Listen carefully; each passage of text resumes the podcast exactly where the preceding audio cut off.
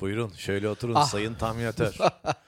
Bir tahminatörle karşılaşmak kolay olmuyor. Her gün karşılaşmıyor insan diye tahmin ediyorum. Her gün karşılaşamıyor ve gördüğünde de biraz korkuyor açıkçası. Aman tanrım diyor, bu bir tahminatör. Evet, ben zaten bir tahminatör gördüğüm zaman onun tahminatör olduğunu tahmin etmiş oluyorum çoktan. Ben üstadım. Ben de şimdiye kadar pek çok tahminatörü tahmin ederek bu tahminlerimde bir rekor kırmış olabilirim. Bu arada sevgili dinleyicilerimiz de programımızın başlayacağını herhalde bir miktar öncesinden tahmin etmişlerdir. Artık onların da tahmin yeteneği gelişti diye düşünüyorum. Ama ona tahmin diyemiyoruz sonuçta. Sen bir şekilde play tuşuna bastığın zaman programın başlayacağını bileceğin için maalesef dinleyicilerimize tahminatör diyemiyoruz. Tabii diyemeyen, yani tahminatör diyeceğimiz seviye çok üst bir daha seviye. Çok var yani. Çok. Ona daha 3-5 fırın ekmek yemeleri lazım diye düşünüyorum değerli hocam. Tahmin edelim sayın hocam. Şimdi hocam her zaman olduğu gibi efendim kitap böyle başlayalım. Tabii güzel bir kitap, Storytel'den şöyle güzel bir kitap tahminiyle başlayalım istiyorum değerli hocam. Şimdi Kara Yıldız isimli bir kitabımızla karşı karşıyayız. Yani ben bunu isminden dolayı şey yaptım. Yani güzel bir isim gibi, Kara Yıldız, böyle biraz süper kahraman kitabı gibi duruyor. Bir roman bu. Kara Yıldız yani şey gibi mi, yani yerdeki yıldız anlamında, karadaki yani tatlı su yılanı gibi bir şey. Yani kara yıldızı, su mu tatlı, yılan mı tatlıyı tartışırız ya. Bu hayır, kara şey gibi, kara kurbağası gibi yani. Kara kurbağa mı, kara kurbağası mı? Kurbağanın rengi mi kara, yaşadığı yer mi kara anlamında, evet, diyorsunuz. Bu durumda Kara Yıldızı demediği için bunun normal bir yıldız ama siyah renkte olduğunu, dolayısıyla bunun bir kara delik olduğunu tahmin edebiliriz. İşte yani kara delik de denmemesinden dolayı bu tahminimizde yanılmamak için bunun bir yıldız olması gerektiğini düşünüyoruz. Yani rengi siyah olan bir yıldız tahmin edilmiş diye tahmin ediyorum. Ama bu durumda diğer yıldızların arasında bu yıldızı göremeyeceğizdir. Çünkü benim bildiğim kadarıyla geceleri gökyüzü siyah olur. Evet, güzel bir tahmin değerli hocam. Tebrik ediyorum. Belki kitabın yazarlarından ve kapağından bir şeyler tahmin edebiliriz diye tahmin ediyorum. Buyurun hocam, nedir? Şimdi bir kere kitabı 2 kişi yazmış ki bu edebiyat camiasında pek sık karşılaştığımız bir olay değildir diye tahmin ediyorum. Ben de öyle tahmin ediyorum. Acaba WhatsApp'tan karşılıklı yazışarak mı yazıp bitirmişler? Muhtemelen. Yani bu da kitabın Dialogues şeklinde olduğu tahminlerimizi ön plana çıkartıyor. Evet, ayyuka çıkartıyor bile diyebiliriz. Evet, şimdi belki yazarların isminden bir şeyler tahmin edebiliriz diye onları okumayı düşünüyorum değerli hocam. Tahmin ettim hocam. Tebrik ediyorum. Jesper Ersgard bir tanesi. Diğeri kuzeylerden de gelen bir esinti olabilir. Evet. Öbürü de Joachim Ersgard. İkisi de aynı soy ismine sahip. Akraba bunlar ve fiyorlardan bildiriyorlar. Fiyord akrabalığı. Yani bitişik ardışık fiyordlardan 2 kişi olabilir. Evet. Jesper ve Joachim kardeş olabilirler mi? Böyle bir tahmin yürütelim mi değerli hocam? Ben tahmin değil, direkt aslında böyle olduklarını şak diye söyleyebilirim. Yani bariz aynı anne ve babanın koyduğu isimler bunlar. Ben baba oğul da olabilecekleri tahminimi şöyle bir ortaya sunayım değerli hocam. O zaman ama Sverson falan gibi bir şeyler olması lazım diye tahmin ediyorum. Benim ismim J ile başlıyor, oğlumun ismi de J ile başlasın diyen köklerine ve geleneklerine bağlı bir Finlandiyalı baba olabilir bu Jesper. Öyle bir baba olamaz Finlandiya'da, onu söyleyeyim diye tahmin ediyorum. Peki, tahminimde yanılmış olabilirim tabii değerli hocam. Peki bu kitabın konusu neyle ilgili olur? Yani bunlar kuzeyden esen dostlarımızsa kesin işte Valhalla, Vikingler, Asgard falan gibi şeylerle ilgilidir diye düşünüyorum. Valhalla o kadarını bilmiyorum. Ama şöyle bir şey var, kitap Kara Yıldız, kapağında sadece Kara Yıldız yazıyor ama kitabın tanıtımında 3 ismi olduğunu görüyoruz. Kitabın. Evet, şöyle deniyor başlık: Kara Yıldız -S01B01 -köprü.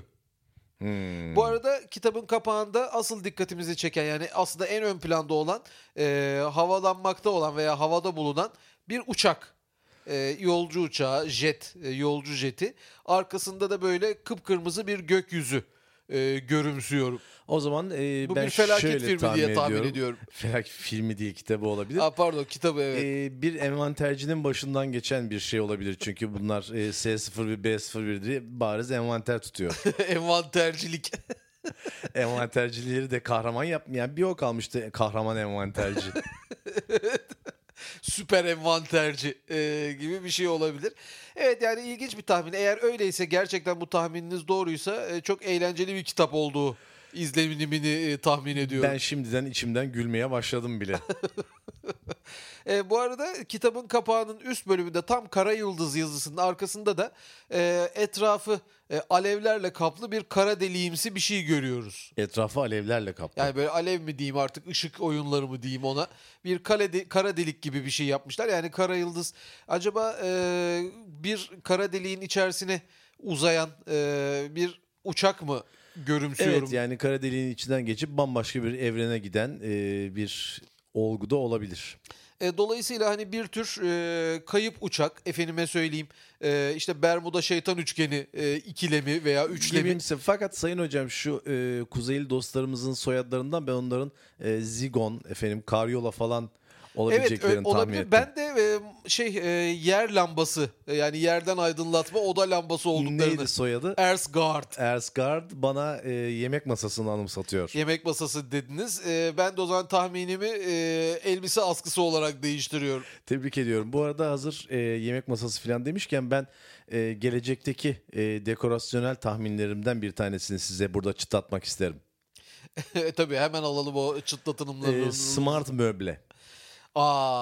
Çok güzel bir tahmin. Geleceğe yönelik bir tahmin anladığım kadarıyla. Evet, çünkü sanırım siz bir anınızı anlatmıştınız. Depikleyince açılan araba şeysi, kaputu mu? Evet, son dönem smart car'larda, smart araba dostlarımızda gidip koşup arabanın arka tamponuna gocurt diye sevgili postalınızla gömçürdüğünüz zaman sizi anlayan, tamam dur sinirlenme, açılıyorum diyen bir bagaj kapağıyla karşılaşıyoruz. Hangi akıllı şoför gidip arabasının kapından gocuk diye vurup onu göç etmek ister? İşte o yüzden bu arabanın sahibi için değil, yanda oturan eşi için yapılmış bir özellik. Yani eşlerin öyle tampon çizilmişmiş, bir şey olmuşmuş falan, böyle bir şeylere kafaları yapmadığı için, takılmadığı için gidip gocurt diye vuruyorlar topuklu ayakkabılarıyla. Oh mis. Zaten arabada inerken acaba kapı kaldırma sürter mi falan diye de kontrol etmedikleri için. Yok canım, onlar kaldırma sürtmeyi bırak. Yanında babanın yanına hemen, o babalar var ya böyle araba çıkmasın diye kaldırma. Evet. Onun yanına koyar, sonra gorç diye de kapıyı açar. Bakın sayın hocam, onları 2 kere bir kaporta boyacıya gönderip parasını verdireceksiniz. Bakın nasıl kontrol ediyorlar. İşte ben böyle bir şeyin gerçekleşebileceğini tahmin etmiyorum değerli üstadım. Yani maalesef hiçbir erkek de, tahminlerim arasında yok. Fakat smart möble deyince, madem ki böyle vurunca açılıyor. Mesela mutfaktaki dolabımız ona bir tane koyunca açılsa güzel olmaz mı? Çok güzel olur. Hem bu vesileyle evimizde sık sık sinirli olduğumuz dakikaları böylelikle sinirimizi geçiştirmek için kullanırız. Yani en azından hırsımızı bir möbleden aldığımızda möble bize bir karşılık verir. Hayır, möble bize karşılık vermiyor, o yüzden vuruyoruz. Yani bunu bildiğimizin... Hayır, karşılık verir anlamı da yani rahatlıkla. En azından bir işe yarar, kapağını açar veya kapatır. Çünkü karşılık verecek olsa gidip gıcık olduğumuz... Onun da bize kafa atması lazım değil mi? Yani olmaz. Evet, doğru. Yani bu arada eğer mutfak möblemiz, yani işte o mutfak dolapları, yukarıdaki dolapları falan açacaksak onlara kafa atarak... onların açılmalarını istediğimizi anlatabiliriz. Çünkü elimiz kolumuz dolamaz. Elimizde tabaklar var. Tabakları yıkamışız. Yukarıdaki dolaptaki raflara koyacağız. Donk diye tabaklarla bir tık vurduk muydu? Öyle açılsın, uğraştırmasın bizi. Yani. Aynen öyle. Sonra çek yat var. Yine onlar da smart möbleye şey yapılabilir. Elimizde yatağın, işte yastığımızı, çarşafımızı falan almışız.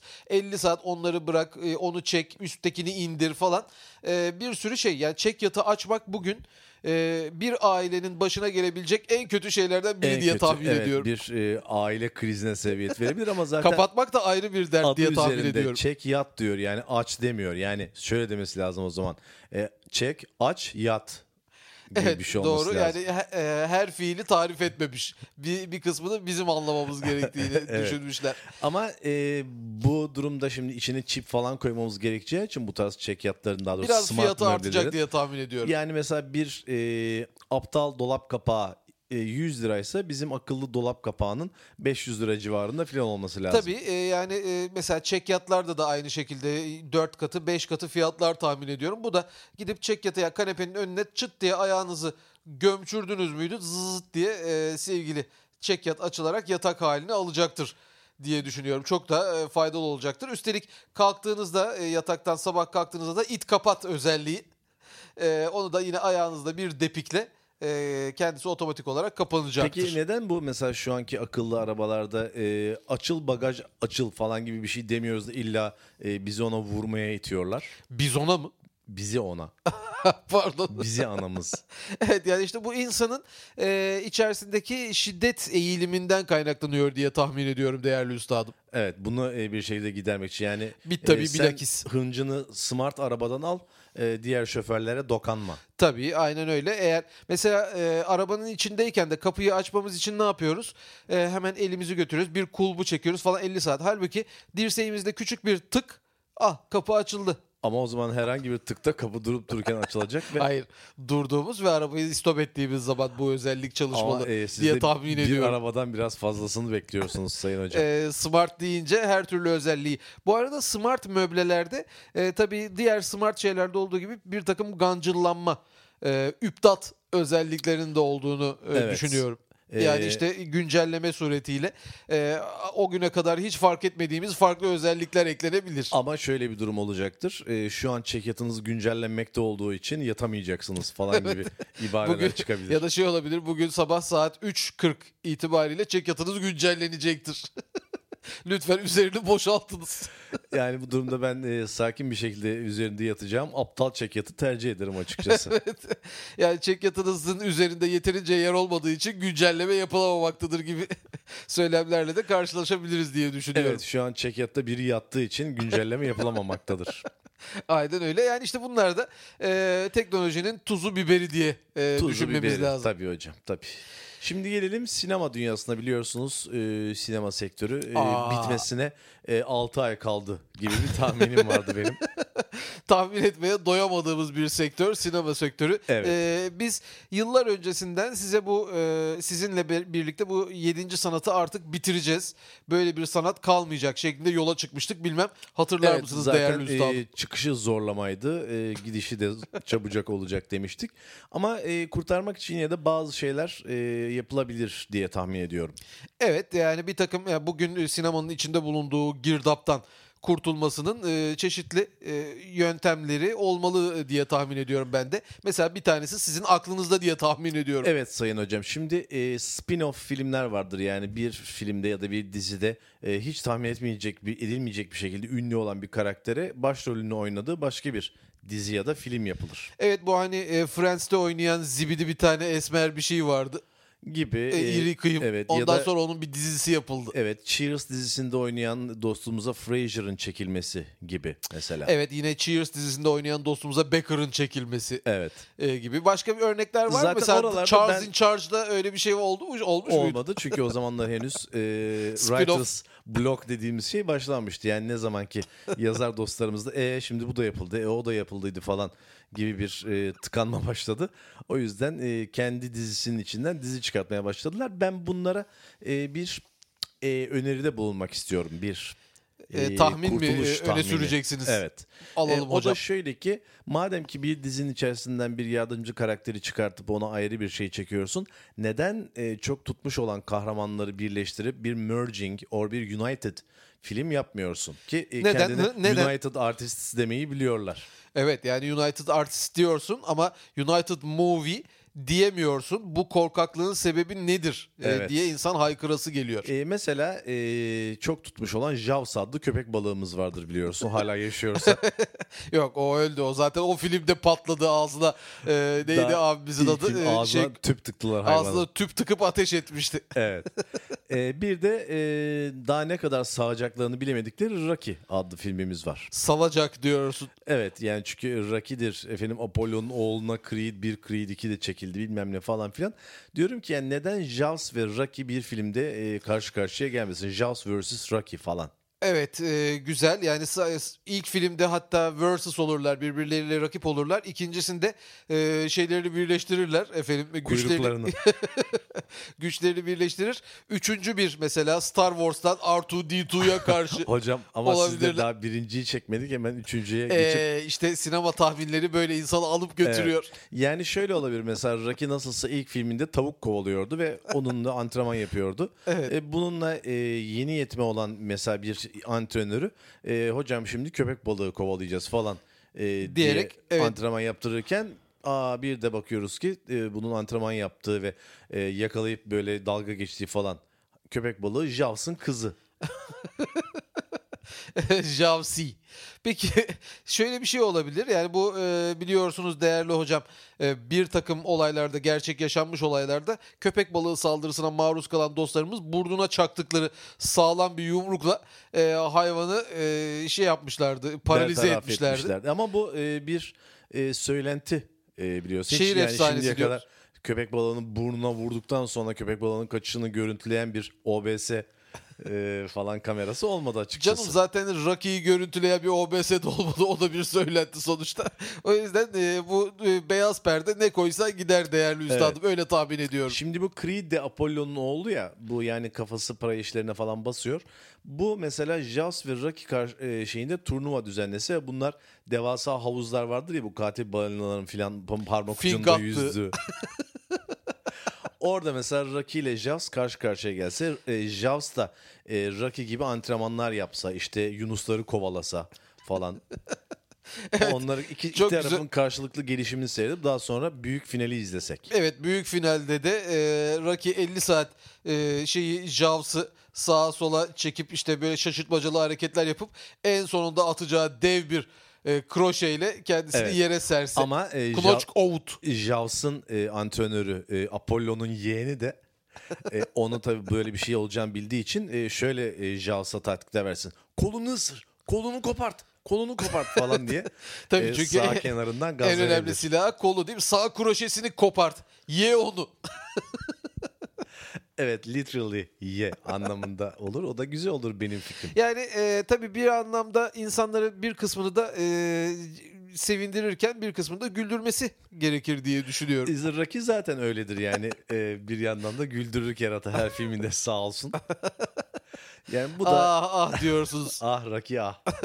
Evet, ben bir dahaki film ya da işte dizi tahminimizde Atlantis'ten gelen adamla ilgili bir şeyler tahmin edelim istiyorum değerli hocam. Tam o sırada Atlantis'ten gelen adam Jaws'ın antrenörü olsun sayın hocam. Evet, çok iyi olur. Onlar şeyde suyun yüzeyi kısmında kavga ederlerken, dövüşürlerken bu da suyun dibinde oturup gazetesini okur.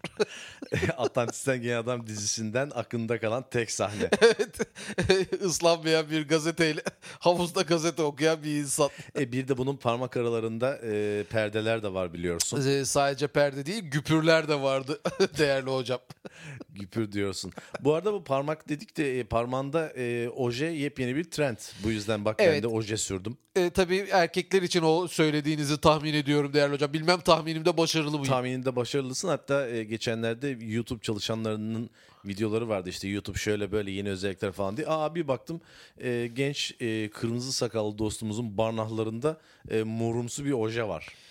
Evet, yani erkeklerde geçtiğimiz programlarımızdan bir tanesi de söylemiştik. Ayak bileğini sergileme, efendim üzerine yapışan ve dizin biraz altında biten ayak pantolon giyme modasının yanı sıra bir de oje modası gözüküyor son dönemde. Ki oje modası sadece siyah renk bazında metalci dostlarımızın arasında çok sık sürülen bir türdü. Bunların renkleri değişiyor ama sanırım. Evet, artık metalci olmayan dostlarımızda da farklı renklerde erkek ojeleri. Yani, erkek ojesi farklı mıdır? Öyle tahmin ediyorum ama değerli hocam. Farklı tabii.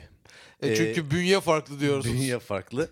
Mesela metalciler siyah, popçular yeşil, rapçiler kırmızı oje falan gibi bir ayrım var mı, yoksa istediği rengi vardır. Sürebiliyor biz mu? Ojesine bakarak o adamın neci olduğunu anlayabileceksek ne kadar güzel bir dünyaya yelken açmış oluruz. Peki kendisini metroda falan gördüğümüzde ne oldu oğlum senin parmaklarına falan gibisinden sorular. Yok, hiç ona gerek yok. Parmaklarından metronun o yukarıdaki tutacak kısmı var ya, oraya düğümleriz kendisini.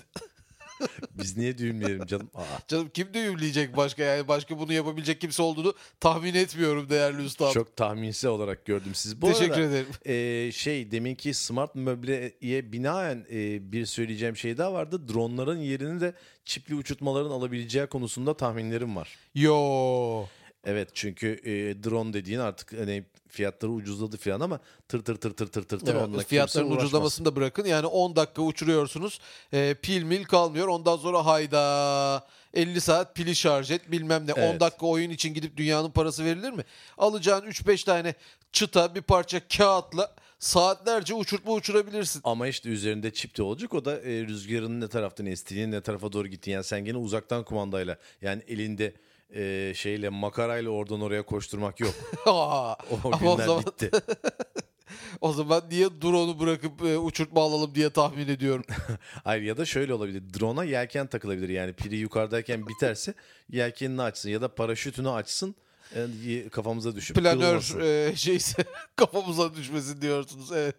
Gerçekten güzel bir tahmin ama ben sevgili dronların pervaneleri yerine bir takım içi helyum doldurulmuş veya hidrojen gazı doldurulmuş sevgili balonlarımızla uçurulmasının daha sevgiye layık olduğunu, özellikle sevgililer günü, anneler günü gibi günlerde dronlarda artık motorların çalışmaması gerektiğini tahmin ediyorum. Zeplin olsun diyorsun. Evet, zeplin. Bu peki 3. köprüyle aman 3. havalimanıyla Sabiha Havalimanı arasındaki seferlerin otobüs yerine zeplin ya da teleferik gibi şeylerle yapılması fikrime, evet, ya da tahminime ne diyeceksin? Yani o tahmininizin teleferik kısmının gerçekleştiğini düşünmüyorum. Çünkü çok fazla uzun tel lazım. O kadar uzun teli kim bulacak da yapacak, döşeyecek falan. Yaparız. O biraz... Dünya kadar bor madenimiz var. Bor teli diyoruz. Bor tel. Ama ben şöyle tahmin ediyorum. Oradan bir takım minimal uçaklarla Sabiha Gökçen'de inmiş olan dostlarımız İstanbul Yeni Havalimanı'na uçak seferleriyle gönderilebilir. Ya da az evvel sizin de söylediğiniz gibi değerli üstadım. Buyurun. Balon turları yapılabilir. Yani balonlar neden sadece peri bacalarının bulunduğu bölgelerde yapılıyor? İstanbul balonla görülmeye değer bir şehir değil mi? Evet, yani gökyüzünde rengarenk görebileceğimiz balonlar bence de çok güzel olabilir. Ama aklıma şu da geldi hocam. Paraşüt entüziyastları için, yani uçağımız gelince önce Sabiha Gökçen'in üzerinden paraşütle atlayan dostlarımız, yani orada inecek dostlarımız paraşütle insinler. Uçak 3. havalimanına devam etsin. İnenler orada insinler. Evet. Yani uçakta duracak düğmesi olsun diyorsunuz. Gerçekten. Evet, atlayacağı basınız. Hem bir nevi PUBG de yaşanmış olur. Ama ve şimdi bu yolcu uçaklarında biliyorsunuz kabin basıncı denilen bir zımbırtı var. Yani evet, biz orada bir dostumuzu aşağı indirelim diye derken Allah muhafaza bütün uçağı aşağı indirmemiz gerekir ki bu da dur kalk yapmamız anlamına gelir. Sadece kabin basıncı değil, kalkmadan önce 50 saat şu şuradadır bu buradadır sanki bilmiyormuşuz gibi elisi anlattıkları bir de kabin azabı var hocam, biliyorsunuz. Evet, kabin azabı uçağa binen herkesin çekeceği bir azaptır yani uçak hem de kalkmadan önce. Evet, bazıları çok uzun sürüyor hakikaten. Yani o neye göre acaba yapılıyor? Yani aslında asıl önemli olan orada ekranlardan verilmesi. Yani açılan o katlanan ekranlar vardı bir ara. Evet. Onlar açıldığı zaman orada ne güzel bir tane video oynuyordu. Biz zaten seyretmeyip kulaklığımızı takıp paşa paşa müziğimizi dinleyip kafa sallıyorduk. Evet, yani kabin azabını çekmek zorunda değiliz gibisinden. Evet, ama şimdi zavallı hanım kızlarımızla efendi oğullarımızı... koridora dizmek suretiyle yine eski sisteme döndüler. Evet. İşte bu yani kemerdir. Sanki biz bilmiyoruz. Bence uçak yöneticileri canlı olayı bambaşka. Yani canlı birini izlemek, millet seyretmiyor. Kesin canlı o kafadır. O yüzden ben de öyle tahmin ediyorum. Koyalım diyorlar. Aynen. Yani ben de aynı şekilde tahmin ediyorum. Bu eski kafaya geri dönüş. Yani geleneklerine ve göreneklerine sıkı ve sert bir bağlanım söz konusu. Halbuki modernleşme her zaman havacılıkta olmazsa olmaz bir olgudur. Peki hocam, ben o halde bu akşam için taze fasulye ve de tas kebabı tahmini yaparak... Şimdi taze fasulye ile tas kebabı ben pek uyuşturamadım hocam. Yani bir kere tas kebabından önce bence güzel bir çorba. Hocam siz her şeyin öncesinde çorbayı illaki istiyorsunuz. Tabii. Çorbası sofra olmaz. 4'ten az tür olduğu zaman bozuluyorsunuz hocam. Ama kilo almanıza sebebiyet verecektir. Yani delikanlı adamın bir miktar kilo almasının gerekli olduğunu tahmin ediyorum. Göbekli olmalı diyorsunuz. Peki gelecekte de böyle mi olacak hocam? Son bir tahmin alayım. Yani tabii gelecekte de insanlar göbekli mi olacak? Evet, kel ve göbekli olacaklar gelecekte. Yani şu an bugün itibariyle 30'lu yaşlarında ve fit olan dostlarımız 10 yıl sonra görüşürüz onlarla. Onların hepsinin göbekli olacağını tahmin ediyorum. Tebrik ediyorum sayın hocam. Teşekkür ederim, sağ olun.